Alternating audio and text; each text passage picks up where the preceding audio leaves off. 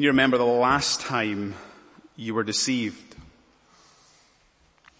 No one at any time wants to be deceived, but it happens and oftentimes to the best of people.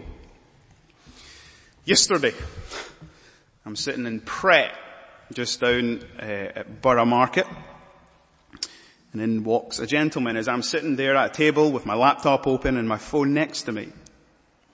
The gentleman uh, has a piece of paper in his hand that tells me that he is homeless and he wants money.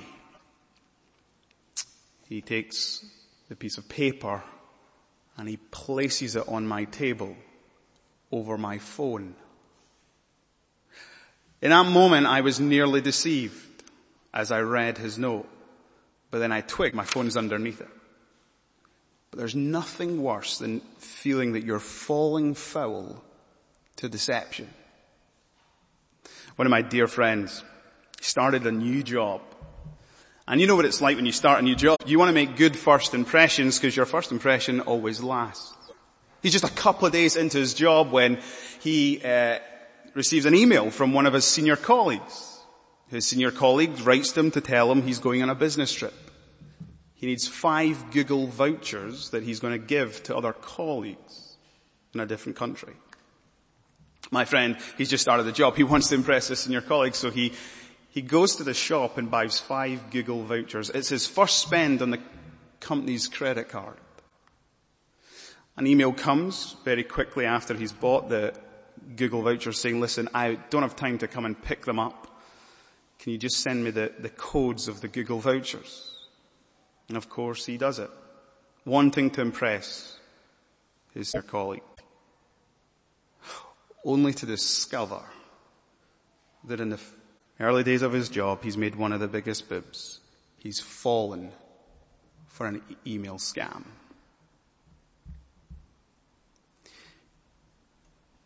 But you know, there's something greater than being deceived by someone else. One of the worst things we can ever face is the problem of self-deception.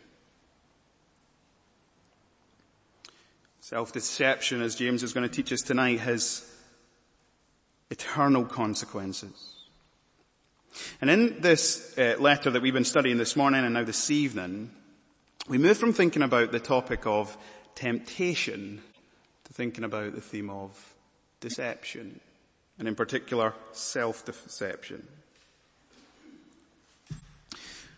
How do you know if you're deceived as a Christian? That you've deceived yourself? Well, James is going to show us that you are deceived when you don't listen to God's Word. And you're deceived when you don't put His Word into practice. So those are our two big points. Hearing God's Word and obeying God's Word. Now, when we were studying this morning, we, we looked at the closing verses of uh, six, verses 16, 17 and 18. Just notice that in verses 18 we were given new birth by the word of truth. It's so important that, that we understand as a Christian that the Word of God plays a central role. It's what brings us into faith. It's what keeps us as we seek to grow in the faith. Our relationship to this book is so important. Question is, are you good at listening to it? Well, let's uh, work our way through these verses. We'll pick up in verse 19. Look at what James says. Know this, my beloved brothers. Just pause there for a moment. Remember, James is the younger brother of Jesus. He's writing to this group of Christians who are scattered because of um, persecution. They're, they're, facing trials of many kinds. And James begins when he, he, he writes on this theme of deception, he says, my dear brothers, take note of this. Two things. James wants us tonight to sit up and listen. What he's got to say is vitally important for us. You need to take note. You need to take heed. But notice how James speaks to those he was writing to until tonight. Not as a pastor who stands condemning, but as a brother. My beloved brothers.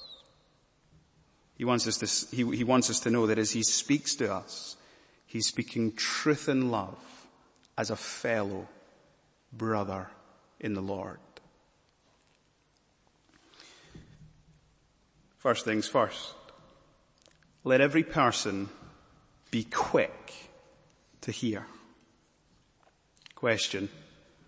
Are you a good listener? Now, don't do this. Don't think about other people. Don't think about the person next to you. I'm asking you. Let every person be quick to hear. Are you a good listener? And you're chatting to a friend or you're, you're chatting to a family member or a colleague at work. Do, do you give them your whole attention? Your undivided attention? Does your mind go walkabout?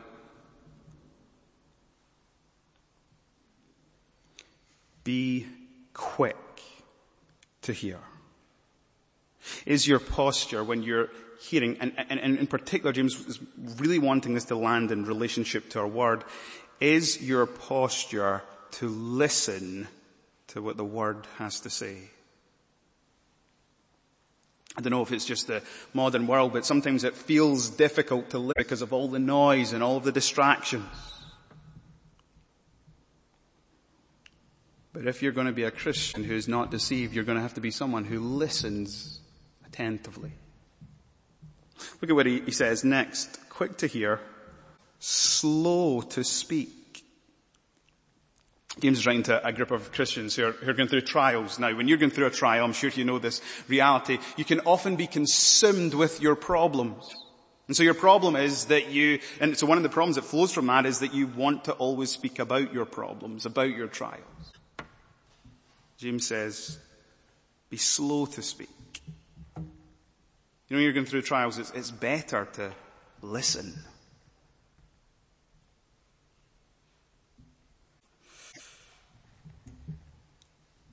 The old rabbis used to say, I didn't know it was the rabbis that said it first, God gave us two ears and one mouth. Because we're supposed to listen twice as much as we speak. And then look at what James says next. And slow to anger. Just think about the logic, right? When our listening slows, it's not only our speaking that can quicken, but also our temper. Think of the last time you had an argument, right? A blow up with a, a spouse, sibling, friend. I, I reckon I could diagnose one of the problems. Someone wasn't listening, perhaps was doing a whole lot of talking. So often arguments and anger come about because we're slow to listen and quick to speak. Problem with the angry person is they can't hear and all they do is speak. The quickest way to be deceived is to have these characteristics marking your life. You know, someone who's, who's angry and not righteously angry, but unrighteously angry, you can be sure that they're deceived. Now, I don't want to learn anger because two weeks ago we heard the most incredible sermon by uh, Thomas Davis on this very theme and Jesus gets angry and he spoke about what righteous anger looks like and what un- unrighteous anger looks like. But just notice what he says in verse 20, for the anger of man does not produce the righteousness of God. Now I said this morning that what makes this letter practical, what makes this letter so powerful is that it's so practical and punchy. But I said that's because it's theological. And notice that James is a theologian. He says in verse 21, therefore. And when you see a therefore, you've got to ask, what's it there for? Well, here's the connection. Therefore, if this is what marks your life, put away all filthiness and rampant wickedness. You see, someone who's, who's slow to listen, quick to speak, and becomes angry, you can be sure that they are filthy and have rampant wickedness. Did you realize that? And therefore, this is what you've got to do. You've got to receive with meekness the implanted word. If you want to be changed and transformed, James's antidote to these problems is let the word of God change you. We, read our, we rid ourselves of sin as we come to God's word. You want a godly mind? You want a clean heart? You want a, a pure mouth? Well, it begins with having ears that are open to hear the word of God. But notice how he says we've got to receive the word that's implanted in us. He says with meekness, with humility. That is, we come before the word and we recognize the word is right and we are wrong. The word corrects us, we don't correct it. We receive the word. We come under it. Isaiah 66 verse 2, these are the ones I look on with favor, those who are humble and contrite, who tremble upon my word. Who tremble at my word. If you don't want to be self-deceived, then, then you gotta receive the word. And our problem is self-deception comes about because we don't listen to the word. Even words. As we should. Now, now, what's really interesting is if, if we're being practical here, we'd say, okay, here's the application. You've gotta listen to the word. And just in that moment you think you've got the point, Look at what James says next. He says, like, hearing the word's one thing, but don't only listen to the words, you've now got to obey the word. Look at verse 22. But be doers of the word, and not hearers only, deceiving yourself. So one minute don't be deceived and live, live this way where you're, where you're just always slow to listen, quick to speak, and quick to become angry. Let the word of God transform you as it's implanted in you. And then he says, but listen, listening to the word alone is not enough. You've got to put that word into practice. Now, in a church like this, we've got to listen up. Because the word is central to all that we do. We sing the word, we preach the word, we pray the word, we read the word. But, it's easy to think we're listening to it when in actual fact we're not putting it into practice. You know, it's easy to deal with the Bible without ever dealing with God. It's easy to, to think, I, well, I'm reading the Word, I'm listening to sermons. It's to, possible to do all these things and have no personal dealings with God. Look at how James illustrates it. We, we looked at some of his powerful illustrations this morning. Here's another powerful illustration from James. The person who doesn't put the word into practice is like a man who looks intently at his natural face in a mirror. He looks at himself and he goes away and he forgets at once what he looks like. When you look in a mirror, you see yourself. But when you look in a mirror and, and, and if you see there's something wrong with yourself, say you've got some toothpaste, say that your, your tie's not properly, your response is to wipe the toothpaste and fix your tie or whatever it is, your hair. James's point is if we don't look in the Word and if it doesn't change us, then there's a problem. What's worse is we can look in the mirror and we can forget what we've just seen.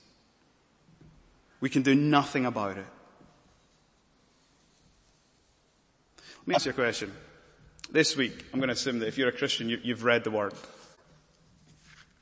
Today you've heard the Word, I know. Question, have you put it into practice?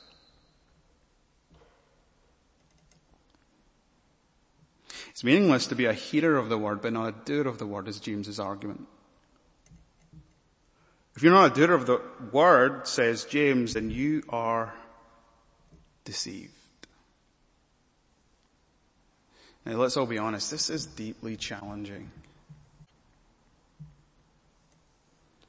This is deeply challenging because all of us as we look at our lives, we don't feel that we, we're those who are good at putting the word into practice.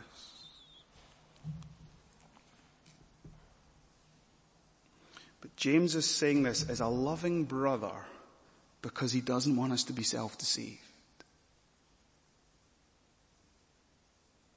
We don't come here just to uh, be spectators. Church isn't a spectator, spectator sport. Church is actually where we come to participate, where we come to hear His Word, be filled with His Word, and then go out and live it. As a loving pastor, as a wise pastor, James knows we need to hear this. Look at what he says next. He gives us motivation of why we should put the word into practice. But the one who looks into the perfect law, the law of liberty, and perseveres, no hearer who forgets, but a doer who acts, listen, he will be blessed in his doing.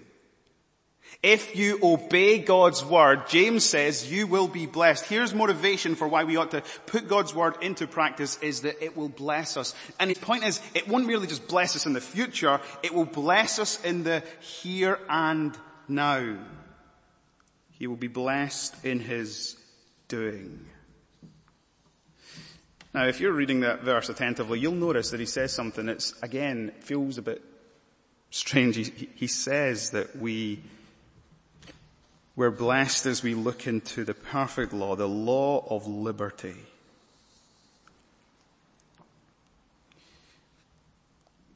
When you look into God's law, you discover that it frees you. The law is freedom, gives freedom. Now, just think of that for a moment.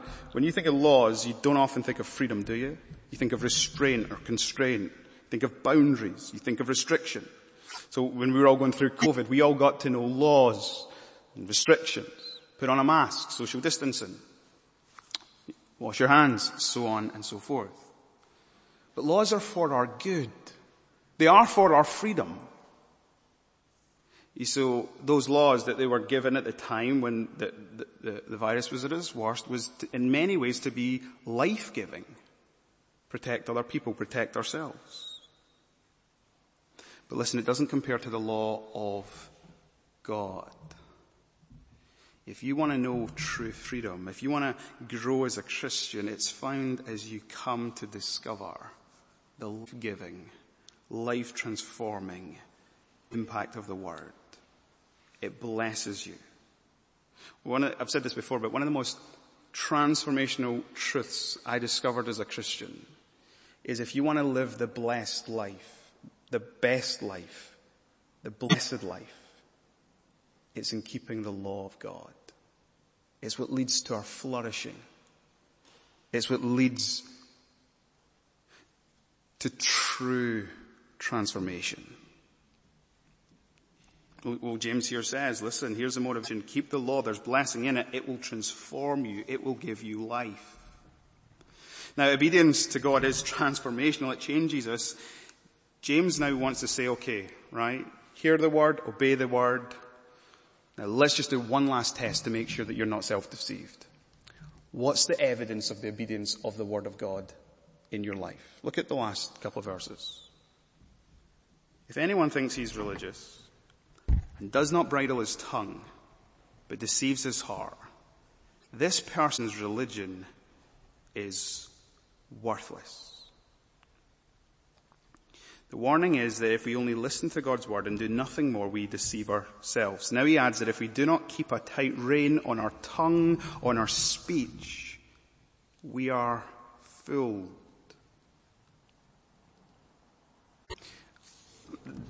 Not controlling our speech is a sign that we're not, is a sign, and it can be a sign for many of us that we're deceived and we're not actually following God's way, the blessed way, the best way.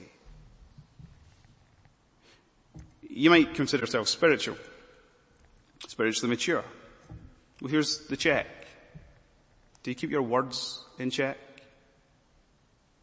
Do you find yourself saying things that are destructive, untrue? Do you give in to coarse joking, gossip, lying, cursing. James says, listen, if you're doing that, your religion is worthless and you deceive yourself. So he's given us the negative, but look, in the final verse he gives us the positive. You know you want to know what true religion is? Look at the final. Religion that is pure and undefiled before God the Father is this. To visit orphans and widows in their affliction. To keep oneself unstained from the world.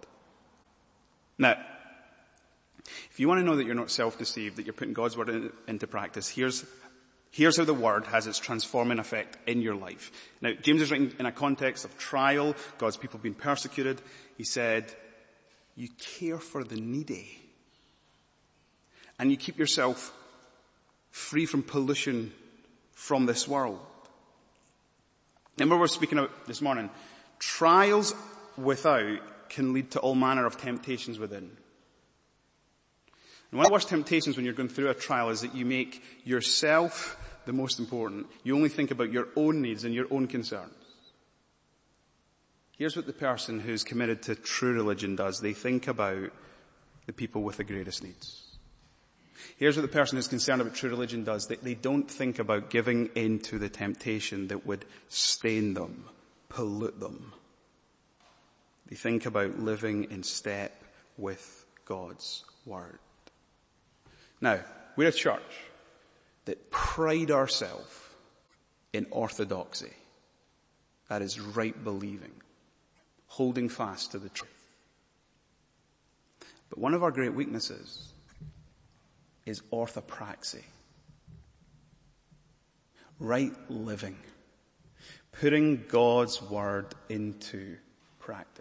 You can have all the orthodox theology, but if you don't have the right lifestyle that flows from the right theology, James would say, you're deceived. And so if you want to know that you're not deceived, that it's not a worthless religion, you're putting your orthodox theology into practice in your lifestyle. What does that look like? Controlling your tongue, caring for those in need, world, not worldliness in our thinking. Sometimes people say, I, I need sermons that are more practical. That's so practical.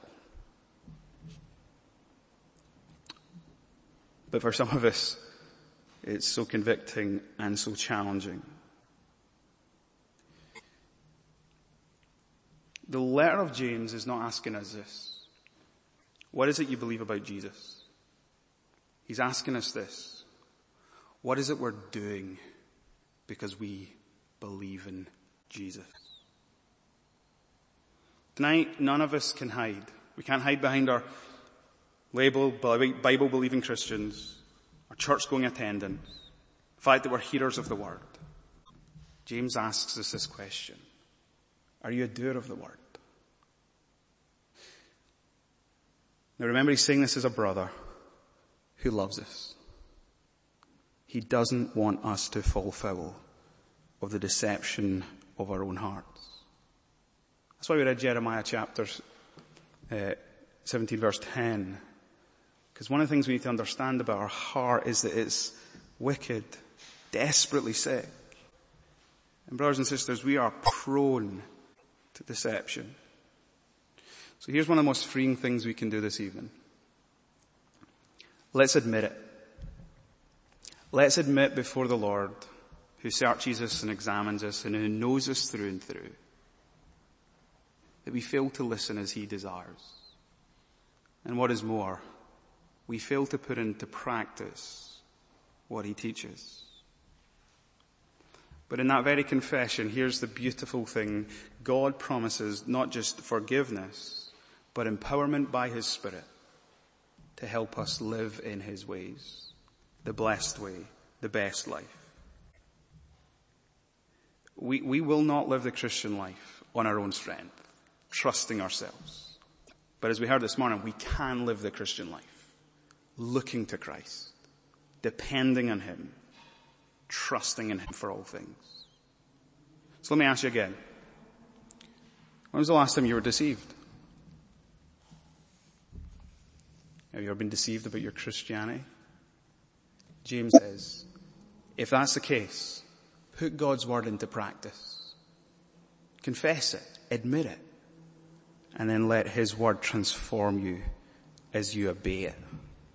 Let's pray.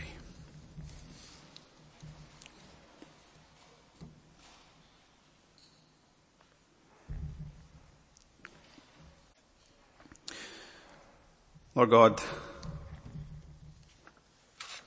we, we're those who are so prone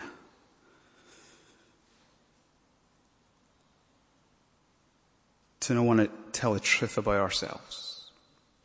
But we thank you that when we look into your word, which is a mirror, it shows us our true self. And we thank you that your word is so honest that it tells us that we are those who are prone to self-deception. And so God, we come before you this evening and we confess that reality. We can look at our lives even this week knowing that we have read your word but have failed to put it into practice. We thank you that by grace that sometimes you are so good that you enable us to put it into practice because you put us in circumstances and you grant us opportunities where we can do it. God, we pray that even as we go from here and into this week, you might grant us opportunities where we can control our tongue, where we can care for the needy, where we can stop polluting ourselves with this world. Not just doing these things in on the self, but because we know as we've studied your word that this is what the one whose life has been changed through the word of truth delights to do. God, we confess we cannot do this on our own strength. We can only do it by the power of your spirit.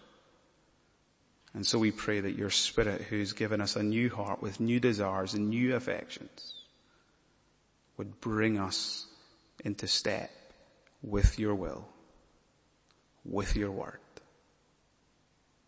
Thank you, God, that you are so good and generous to us that even in the doing of your word, we're blessed.